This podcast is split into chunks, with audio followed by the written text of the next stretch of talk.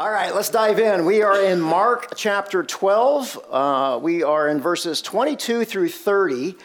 And uh, for those of you who are new, my name is Dustin. I'm the pastor teacher here at River Bible Church.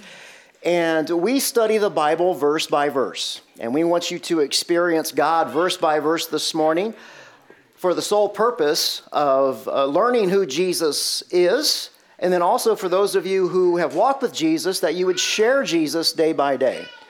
So, our, our mission here at River Bible Church is to experience God verse by verse so that we can share Jesus day by day. So, with that, if you need a Bible, hey, we want to give one to you. It's the best selling book of all time, and it's, it's free. It's, very, it's right there in the back. So, we want to make sure that you have that. I also have my notes in the foyer if you would like to follow along uh, with my notes. Well, let me review here as you turn to Matthew chapter 12. Several Sundays ago, we saw how Jesus was teaching, he was preaching in a local synagogue, and the scribes and the Pharisees, they set a trap for Jesus. Now this trap, it was it was sad and it was pathetic. It was really especially cruel. There was a man with a disabled hand sitting in the front row. And it was a trap because the scribes and the Pharisees, they knew how compassionate Jesus was. These men have, have saw, they've, they've seen Jesus heal many people. The trap was not whether Jesus was going to heal this man, though. They knew he was going to do that. The trap was whether he was going to heal him on the Sabbath, on the Sabbath day. Healing on the Sabbath day was not a violation of Old Testament law. However, it was a violation of their law. It was man's made law. It was, it was a man made rule to try and please God. So Jesus did, and he healed the man. He healed him completely and fully. Uh, I, I, don't know about you guys, but when I get to heaven, I, I, I can't wait to rent this DVD. I want to see it happen. I do. It's amazing the way that that happens. He said, stretch out your arm, and the guy's like, I, I can't. I got, I, oh, wow. There it is. Praise God. I can't wait to see that. So, this man, so Jesus heals this man who was probably a beggar, but now he can provide for his family. He can, uh, he can make a living. He is no longer a beggar. But what the scribes do, what the Pharisees do, right? Instead of falling to their knees and worshiping Jesus as their Savior, as their Messiah, they got mad. They flew into a rage. And they started making plans. Isn't this unbelievable?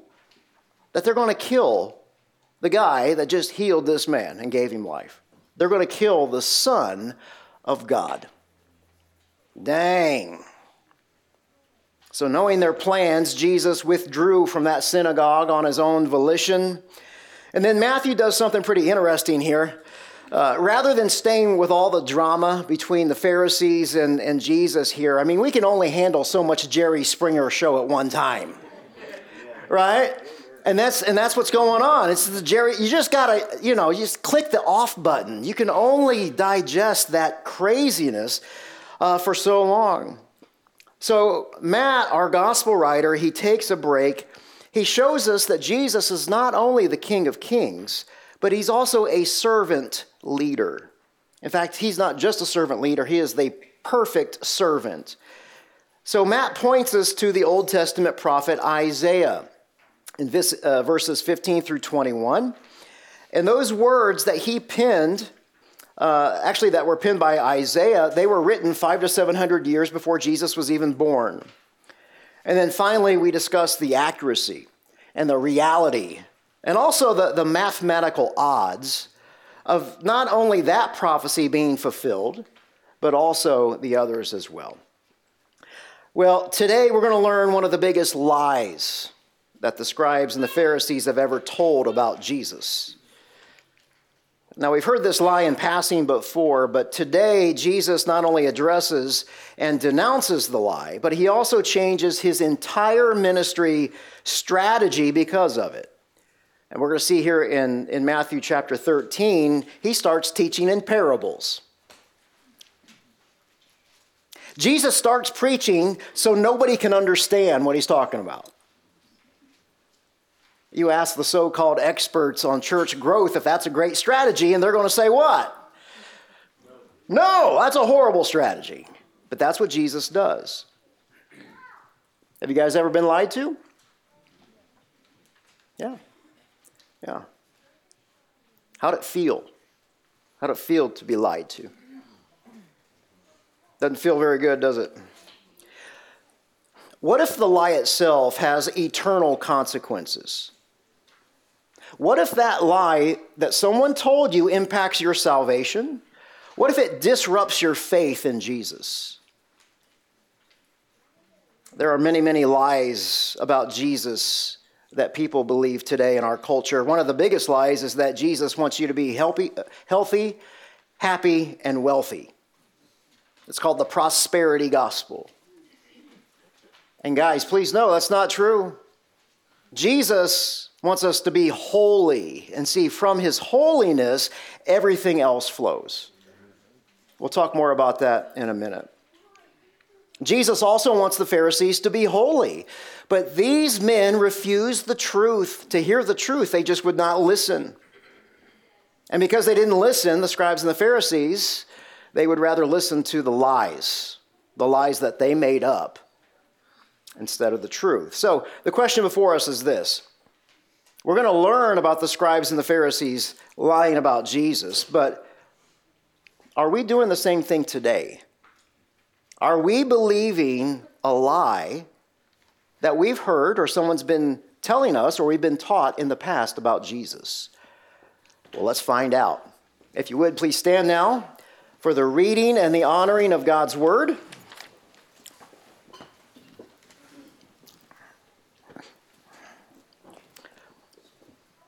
If you would, please raise your voice with me as we read this text together. Starting in verse 22, the words are going to be on the screen for us. Then a demon possessed man who was blind and unable to speak was brought to him. He healed him so that the man could both speak and see. All the crowds were astounded and said, Could this be the son of David? When the Pharisees heard this, they said, this man drives out demons only by Beelzebul, the ruler of the demons.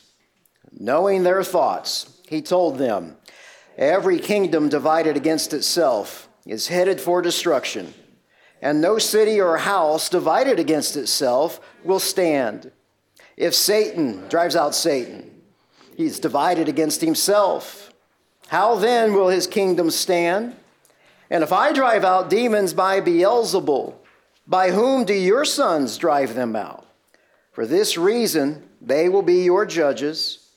If I drive out demons by the Spirit of God, then the kingdom of God has come upon you. How can someone enter a strong man's house and steal his possessions unless he first ties up the strong man? Then he can plunder his house.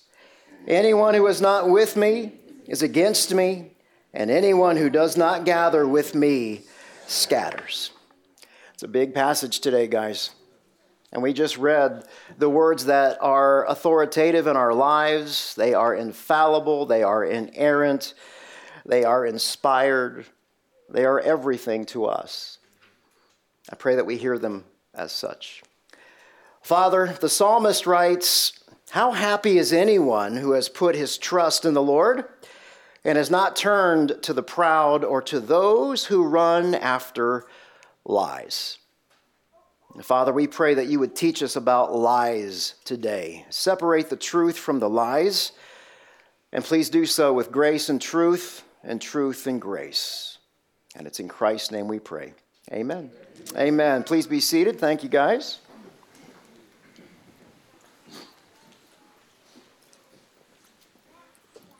All right, verse 22. Let's take a look here. Then a demon possessed man who was blind and unable to speak was brought to Jesus. And Jesus healed him so that the man could both speak and see. So this poor man was possessed by a demonic spirit. And this demonic spirit overtook this man. He took control of his body Demons are fallen angels. They are, they are under the leadership of Satan, who rebelled against God. Angels were originally created to worship and to praise and to serve God. Fallen angels, on the other hand, they've got a similar function, but a different master.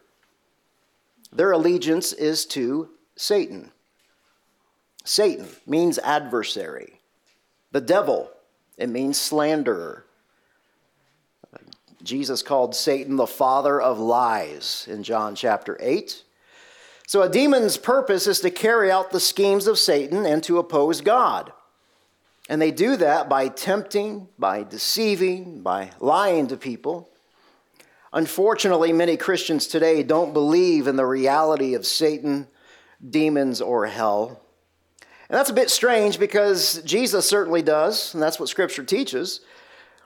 Some Christians tend to think that living in our, our modern culture, our modern world, and that those teachings are just that old belief system, right? Because we're just, we're too scientifically sophisticated for Satan, right?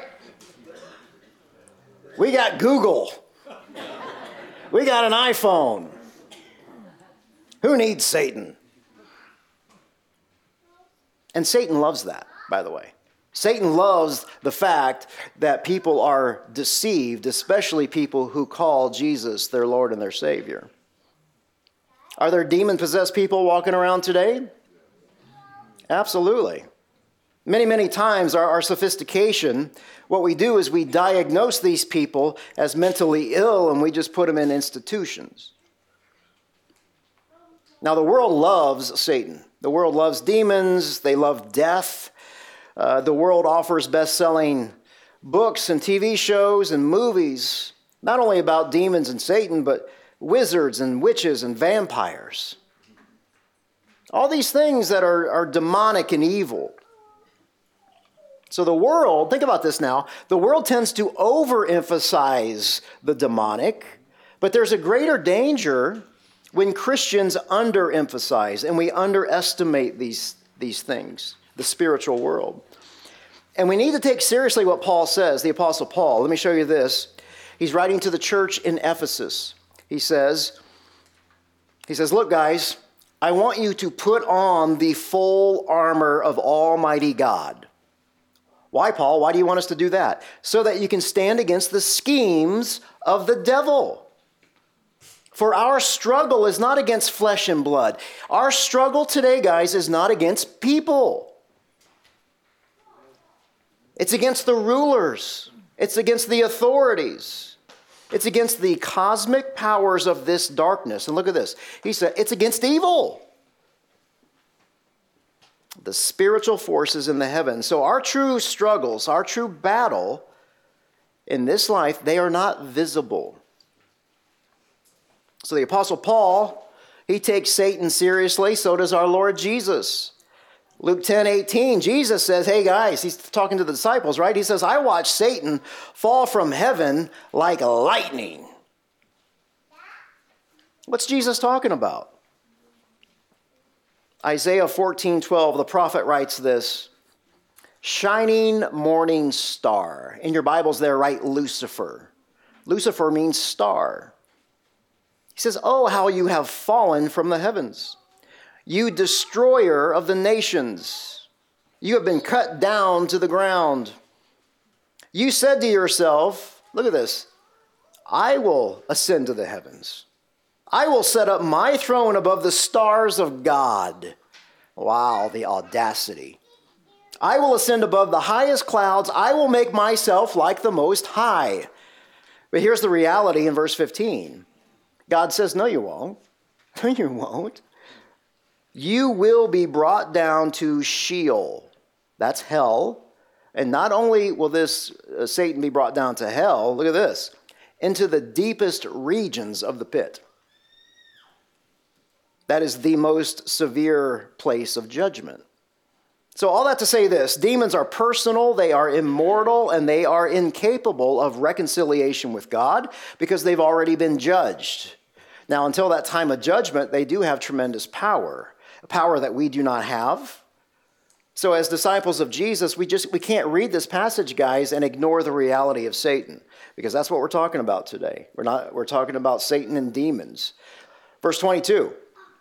A demon possessed man who was number one, he was blind, and number two, he was unable to speak. He was brought before Jesus. Keep in mind, demons hate God. Therefore, they hate his creation, especially people because people are created in the image of God. So this, this man is in an awful state. Now, we don't know why. We don't know how this, this man was possessed by a demon. But what we do know is that he can't see and he can't talk. So, in other words, this man can't even ask for help. He can't even find help because he's blind. So, someone brings this man to Jesus, verse 22. And what's Jesus do? He heals him so that the man could both speak and see. So, Matt, our gospel writer here, he gives us zero information on how Jesus did this. Um, we don't know how this man responds either. It's pretty interesting because Matthew usually says that Jesus cast out the demons. That's the terminology. Jesus cast him out. Uh, but what Matthew does here, he seems to redirect our attention to the crowd's response instead. Look at this, verse 23. All the crowds were astounded, and they said, Could this be the son of David? Now, why would Matt focus on the crowd's reaction? Jesus had previously healed blind people, and then on a separate occasion, Jesus also healed a mute person. So, what's so special? What's so unique about this healing? Well, it's this. This is the only time in the Gospels where Jesus heals a person with both disabilities at the same time. This man is both blind and deaf. Now, reading through the Gospels, we know that demon possession was really not that unusual in the first century. However, when we hear that term demon possession today, we tend to roll our eyes, don't we?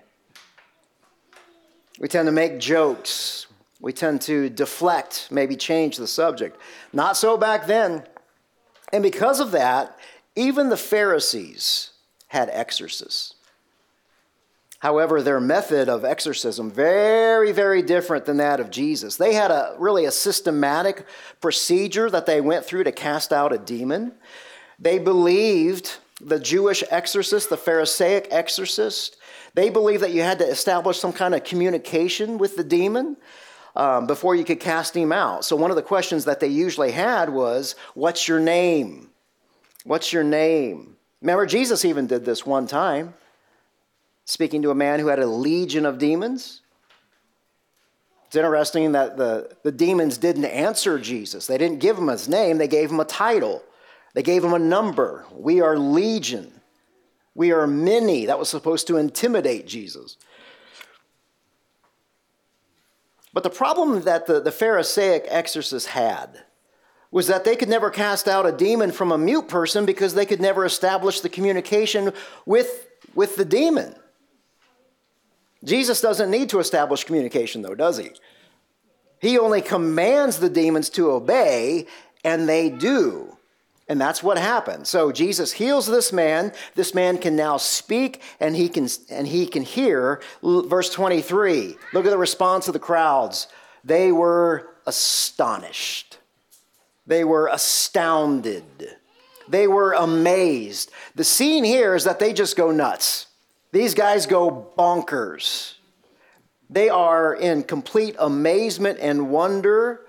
They were literally knocked out of their senses by this miracle. They just could not believe it. It is so overwhelming. So, what Jesus do here? At this moment, Jesus intentionally intensified his supernatural power to demonstrate to the crowd who he is, that he is God. So the crowd, they start asking questions, don't they? They said, Could this be the son of David? The son of David, it points to Jesus' genealogy, which we studied way back in Matthew chapter 1. So Matt opens his gospel with the genealogical proof that Jesus, in his humanity now, uh, was a, a direct descendant of Abraham and David through Joseph, who is, is Jesus' legal father. And primarily, that title there, very important, the son of David. It's more than a statement of, of physical genealogy, it's a messianic title. It means that, that the, this, this is the person that the Jews have been waiting for. This is the deliverer. He is the fulfillment that we looked at a couple weeks ago of all the Old Testament prophecies. So, this was not a cynical question from the crowd. It's a sincere question. They want to know. Because what, what's starting to happen now, now keep in mind, these guys listened to the scribes and the Pharisees. They were the authorities, they were the religious leaders. And they've been telling these, the, the, the Jews that this, this guy is not the Messiah. But after this miracle, look, they start to start to think for themselves a little bit. They just saw this happen. And they wondered, wow, could we really be in the presence of the Messiah, this guy that we've been waiting for? I think it was tough for them to wrap their brains around that fact that this gentle, compassionate teacher, this healer, that he could indeed be their Savior. Everybody was expecting this warrior and this king to come and free them from Roman oppression. And Jesus is going to do that the second time around.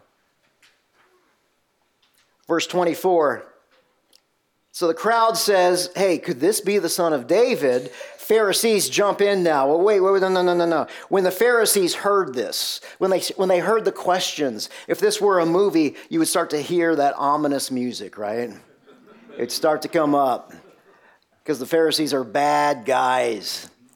These are evil men. And they said this This man this guy over here, see, that's distancing language. We're going to keep him at an arm's length distance. He's not with us, he's different.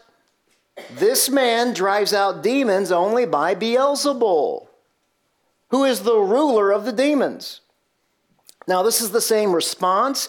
Really, it's an excuse uh, from the Pharisees that we've heard before. We've heard it in Matthew chapter 9, Matthew chapter 10, and we hear it again in Matthew chapter 12. See, the Pharisees view Jesus not as messianic, but rather demonic. And this is important because the Pharisees, they, they don't deny the reality of Jesus' miracles. What do they do? They attribute those miracles to Satan instead of God. Hmm.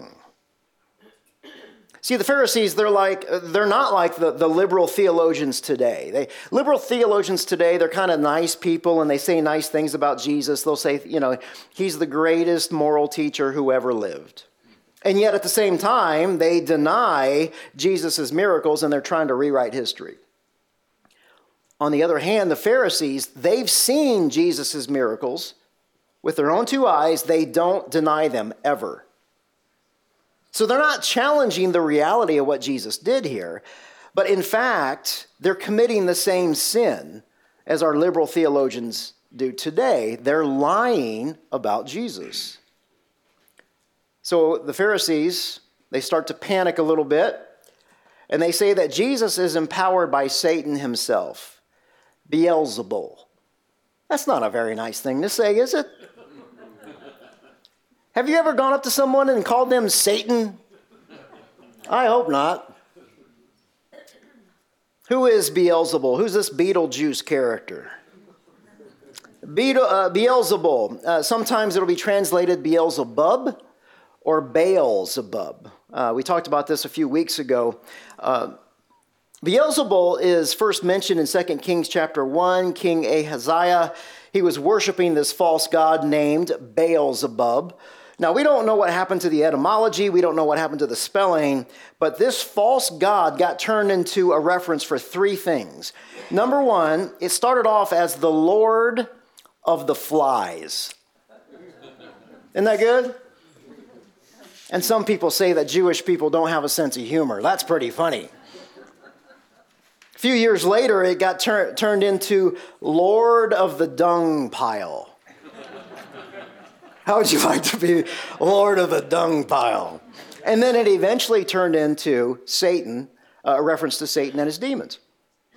Um, here's the thing we've got religious men calling Jesus a demon or Satan himself.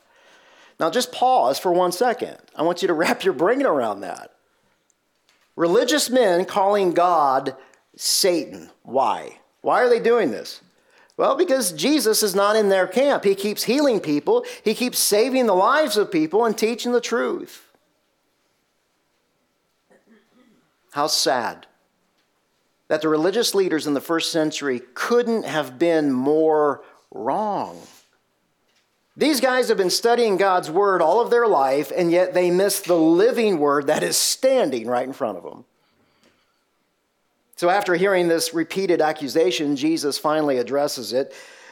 Um, being called Satan, obviously, that's a pretty severe charge, especially when you're the Son of God.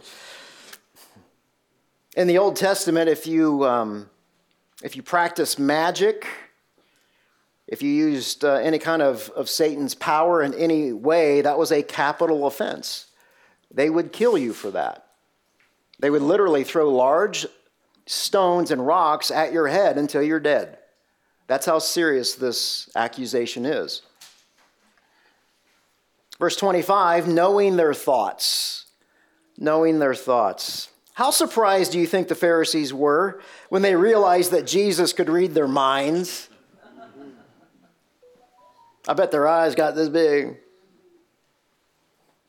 Knowing their thoughts. So the idea here is that the Pharisees, they were deep within the crowds. Keep in mind, these are large crowds, huge crowds, possibly thousands of people.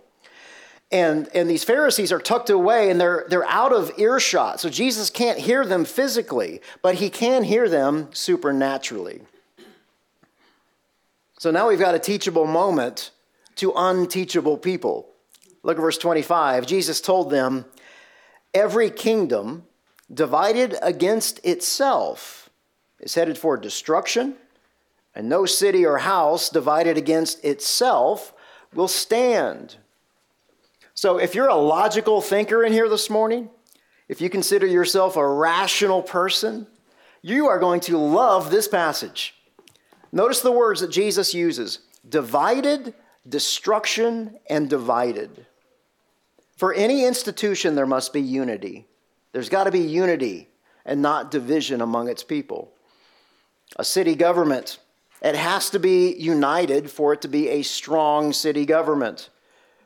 Have you guys been to a school board? Have you been to a, city council meeting? It's ugly. Division is a wicked, wicked thing in our city a united business. When the boss and the employees are on the same page, that's a good thing, right? You serve customers well. Have you ever walked into a restaurant where the cooks and the servers are fighting? You better get up and walk out and find another restaurant. You don't want to eat that food. A united church, that is a strong church. Have you ever been part of a church split? wicked, awful, awful thing. Your family. Think of your family. A united family is a strong family. It's awful how one person in the family, one child, it ruins a family get together. It only takes one. And we know all these things, right? And that's why Jesus makes this point about division. He goes on to say in verse 26, he says, All right, guys, look, if Satan drives out Satan, he is divided against himself. How's his kingdom going to stand? In other words, why would Satan perform this amazing, beautiful healing miracle that saves this man's life and then uh, at the very same time cast the demon out who first afflicted this man? That makes no sense at all. So Jesus is asking the Pharisees here look, let's slow down. Let's, let's use some logic. Let's use some common sense. Let's, let's just use the basic rules of logic. So Jesus is basically saying, look, you guys are being absurd. Don't be absurd. Satan is way too smart to undermine his own kingdom. He's not going to do that. Yes, Satan is, is wicked, but he is not dumb. He's not going to do that. He would be destroying his own work if he cast himself out. Same thing. If Satan uses Jesus to drive out his own demons, Satan still loses. And Satan is not going to set his demons against one another either. Verse 27, Jesus continues. He says, If I drive out demons by Beelzebul, Satan or demons, by whom do your sons drive them out? So, Jesus, again, he uses a, a hypothetical uh, situation here to make a point. So, in other words, let's assume, Jesus is saying, let's assume, guys, that you're right and I'm wrong. And I'm casting out demons because I've got Satan's power. If that's true, by whom and by what power do your sons cast out their demons? That phrase there, your sons, it's referring not so much to biological sons, but students and disciples. Because once again, the, the Jews had their own exorcists. They were Pharisaic exorcists, and they were trained. So he's asking how that's possible. Now, some Jewish exorcists, they were, they were successful, and some of them were not. So Jesus is asking here, by whose power did they cast out the demons? Are they using God's power or are they using Satan's power? Now, there's a great story to illustrate this. Acts chapter 19, verse 13. You thought I wanted to rent the DVD before? I want to see this one for sure, too. Acts 19 13, look at this. Now, some of the itinerant Jewish exorcists, so these guys traveled from town to town casting out demons. They also attempted to pronounce the name of the Lord Jesus over those uh, who had evil spirits. And what they were saying is so this is new for them. They would say something like, I command you by the Jesus that Paul preaches. That's a sermon and a sermon. We'll keep going. The seven sons of Sceva, Sceva is a, a, Jewish high priest, they were doing this. So, verse 15, so, the, so they're, they're, they're saying this I command you by, by the Jesus that Paul preaches to come out of him. Now look at verse 15. The evil spirit answered them. And he says, Huh, you know, I, I definitely know Jesus. No doubt about that and I recognize Paul. But who are you chumps? Who are you guys? Then the man who had the evil spirit jumped on the Jewish exorcist. He overpowers them all. 1 verses 7, and he prevails against them so that they all ran out of the house naked and wounded. Mm-mm-mm. And with that illustration, they got sent home to daddy. There's just no way those Jewish exorcists, and these are scribes, these are Pharisees, this is their own people, right? There's no way that they're going to say that they are casting out demons by the power of Satan because Satan just took them to school. And Jesus knows this. And he says in verse 27 For this reason, they, your own people will be your judges. They're going to disagree with you. Those Jewish exorcists would testify against their own scribes and the Pharisees, and that would cause division. They are going to side with Jesus because, once again, it makes no sense to believe that the Jews were casting out demons with God's power and yet turn around and believe that Jesus was doing the same thing with Satan's power. Verse 28. He says, If I drive out demons by the Spirit of God, then the kingdom of God has come upon you. So this verse could literally be translated, the kingdom has arrived. So I want you to picture a train rolling up to the station or a plane that just touched down. That's the picture here. Because Jesus is here, the kingdom of God is here. So Jesus, he's not even talking about spiritual things, is he? He's talking about logic. He shifts from defending his actions now to actually taking a teaching moment. And he says this, verse 28. He says, If I drive demons out by the Spirit of God, if I do that. So in the Greek, I is emphatic, meaning there's an emphasis on it, right? Jesus is saying, Jesus himself cast out the demons. No one else is doing this. He is. And because he's doing that, he is bringing the kingdom. Secondly, notice here the reference to the Spirit. That points us back to verse 18 a couple weeks ago, where Matthew paraphrases Isaiah. Here it is again, verse 18. The Father says, Here is my servant whom I have chosen. He is my beloved in whom I delight. I'm going to put, I, the Father, I'm going to put my Spirit, the Holy Spirit, on him, right? The Spirit that the Father placed on Jesus now empowers him and his earthly ministry. Back to verse 28, he says, If I drive out demons by the Spirit of God, then the kingdom of God has come upon you. In other words, the kingdom of God has arrived because I'm here. This is not future. It says has come, right? It's present tense. It is a present reality. God is now among his people.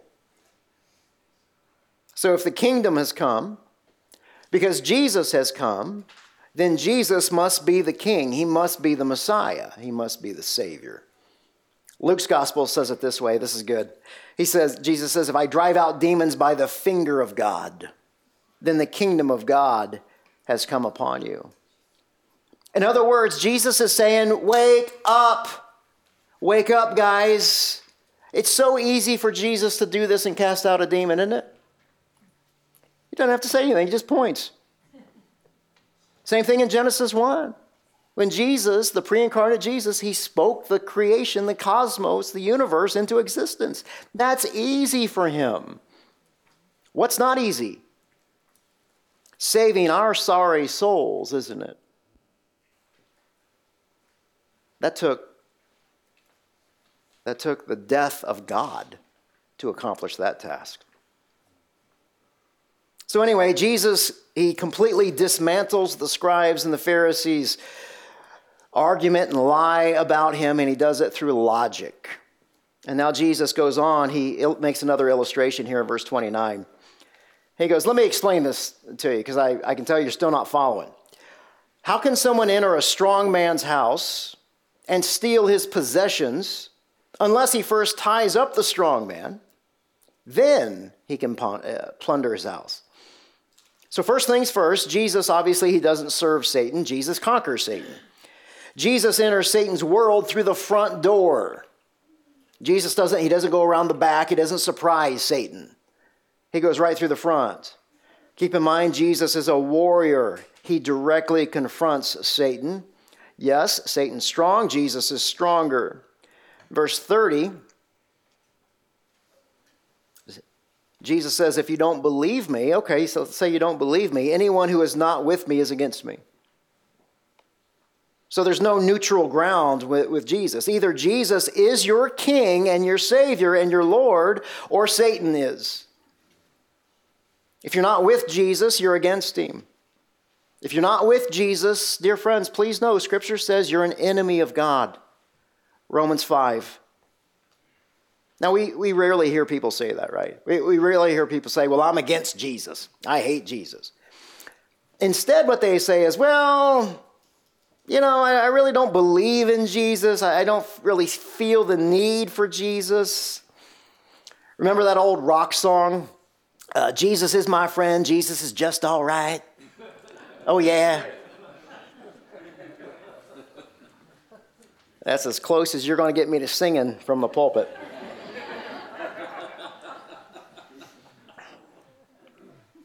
Jesus is not just all right. Dear friends, he's He's God. He's Lord.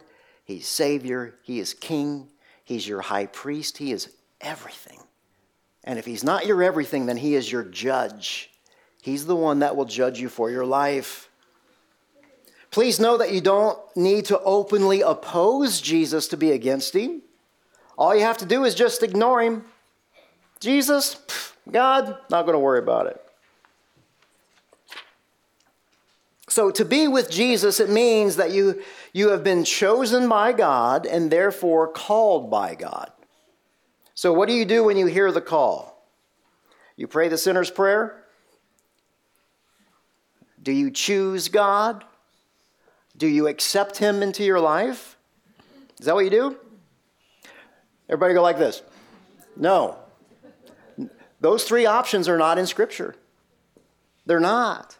What is in Scripture? We are to believe God. Isn't that beautiful?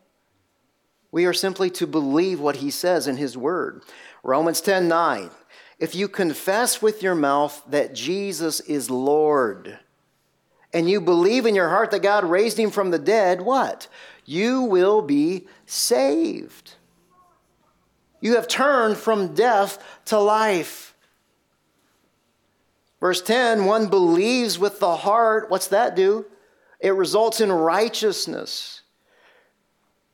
Jesus gives his holiness, his righteousness to you. And then he takes your sin and your shame away, and he cast it as far as the east is from the west. Sounds like Jesus got the raw deal on that, huh? So we can live rightly now. We can love God for who God is, and we can love people for who they are. We can live rightly. We can follow his commands. And not only do we want to follow his commands, guys, we want to. This brings joy to our life. One confesses with the mouth that Jesus is Lord. One confesses our sin, realizing that we are sinners in, in, and we've got no hope apart from Jesus. That's what we confess with our mouths, resulting in salvation. We now have eternal life instead of eternal death. Back to our gospel passage here, verse 30. Jesus says, Anyone who is not with me is against me, and anyone who does not gather with me scatters. What's that mean? Well, Jesus is, he's talking directly to us as the church. If we're a disciple of Jesus in here this morning, this, this is for us. Our responsibility as the church is to make disciples. We are to fulfill the Great Commission. If we're not sharing Jesus day by day, then what are we doing? we are scattering the flock instead of gathering them together in unity. Now, this also could be a reference and an illustration to harvest time in the first century for the farmers. The idea uh, is that the church gathers people to God in a very similar fashion to when they were gathering crops at harvest time. But if we're not doing that, if we're not doing that, it's not that we're doing nothing. It's that we're, we're having the opposite impact on people, right? We're scattering them away from the Lord. So, our passage today teaches us the big lie about Jesus. The scribes and the Pharisees said that Jesus had supernatural powers because he was either a demon or Satan himself.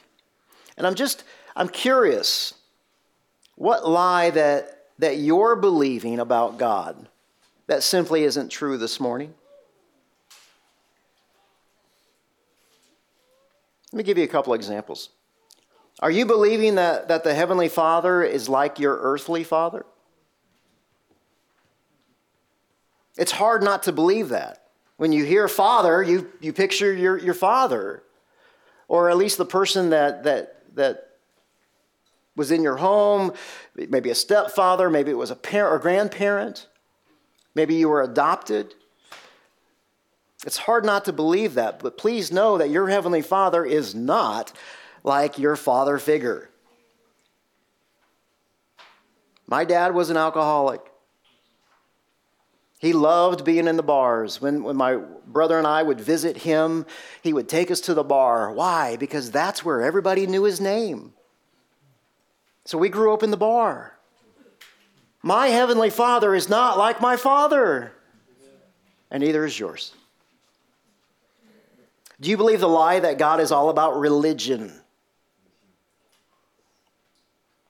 That he wants you to keep all these laws and to keep all the rules. And he's got his, his finger pointed at you and he's got this scowl on his face. And you just see the anger coming from this Heavenly Father's white and beard. And he's just mad at you. It's all about religion. Do you believe that lie? He's unhappy with you? I mentioned the prosperity gospel before. Let me touch on this again.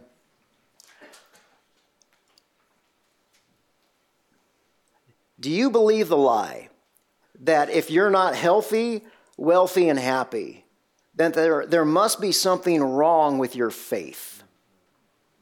Because that's what they teach, right? They teach that if you're not happy, healthy, and wealthy, well, you know what? You don't have enough faith. And guys, I talk about, about this a lot. And that is a lie straight from hell. Please don't believe that. This is a big one. This next one is big. Do you believe the lie that God is not involved in your suffering? Do you believe the lie that God is not in the midst of your trials? Do you believe the lie that God is not there on the, the days of, of the, the darkest of days? Do we see these trials as a blessing or curse in our lives? When things go wrong in our life, do we attribute those things to Satan? Are we making the same mistake that the Pharisees did? In other words, many times the thing that God has specifically ordained for you in your life, whether it's illness, whether it's cancer, whether it's financial troubles, whether it's relationship issues in the family or at work or etc., etc., etc. Those are the very things that God is using to draw us closer to Him and conform us to Christ. See, without the trial, you would not learn and, and, and know what he's trying to reveal to you. Turn your Bibles to James chapter 1. I want to show you a couple passages here. James chapter 1.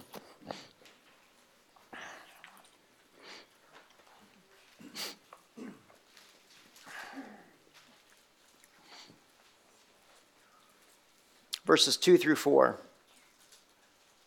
The Apostle James says, Consider it a great joy, my brothers and my sisters, that whenever you experience various trials, whatever you're going through, because you know that the testing of your faith, it does something. What's it do? It produces endurance.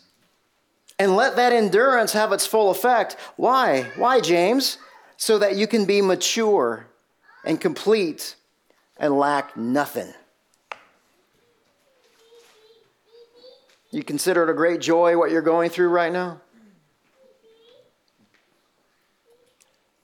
Skip down to verse 12. Look at this. Blessed is the one who endures trials, because when he has stood the test, he will receive the crown of life that God has promised to those who love him. You're blessed as you go through your trials. All in favor of blessing? Yeah. See, we, we, God's ways are so much higher than ours. His ways are so much better than ours.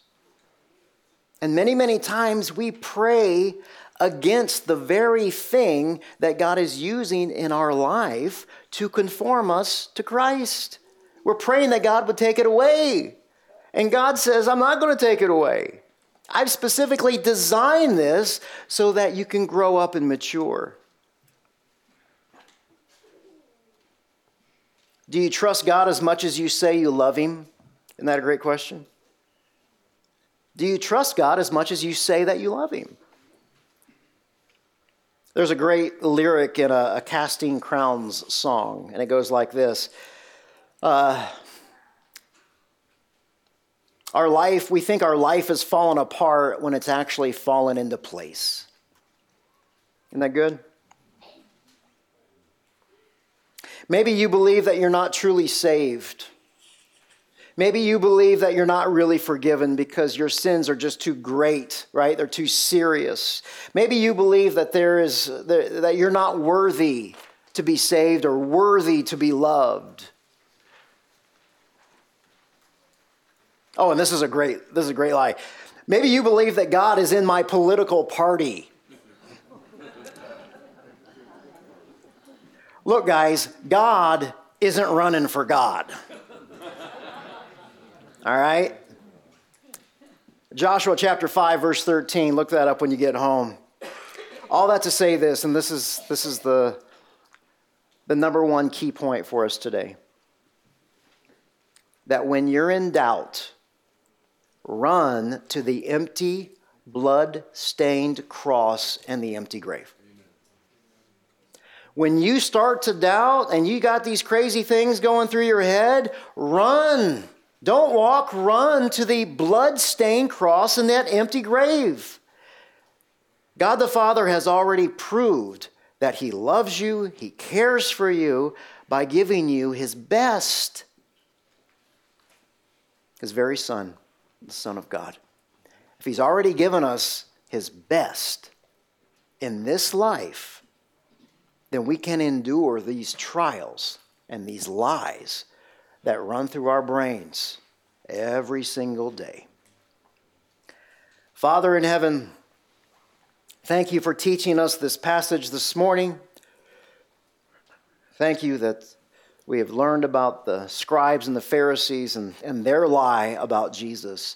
And now, this week, Lord God, I pray that you would reveal the lies that we believe about your Son. Please show us how these things are lies and how indeed we, we want to make things right with you. Let us confess our sins to you. Let us, let us get right with you and believe the truth. You tell us that the truth will set us free. And we pray that you would do that for us this week. And it's in Christ's name we pray. Amen. Amen, amen and amen.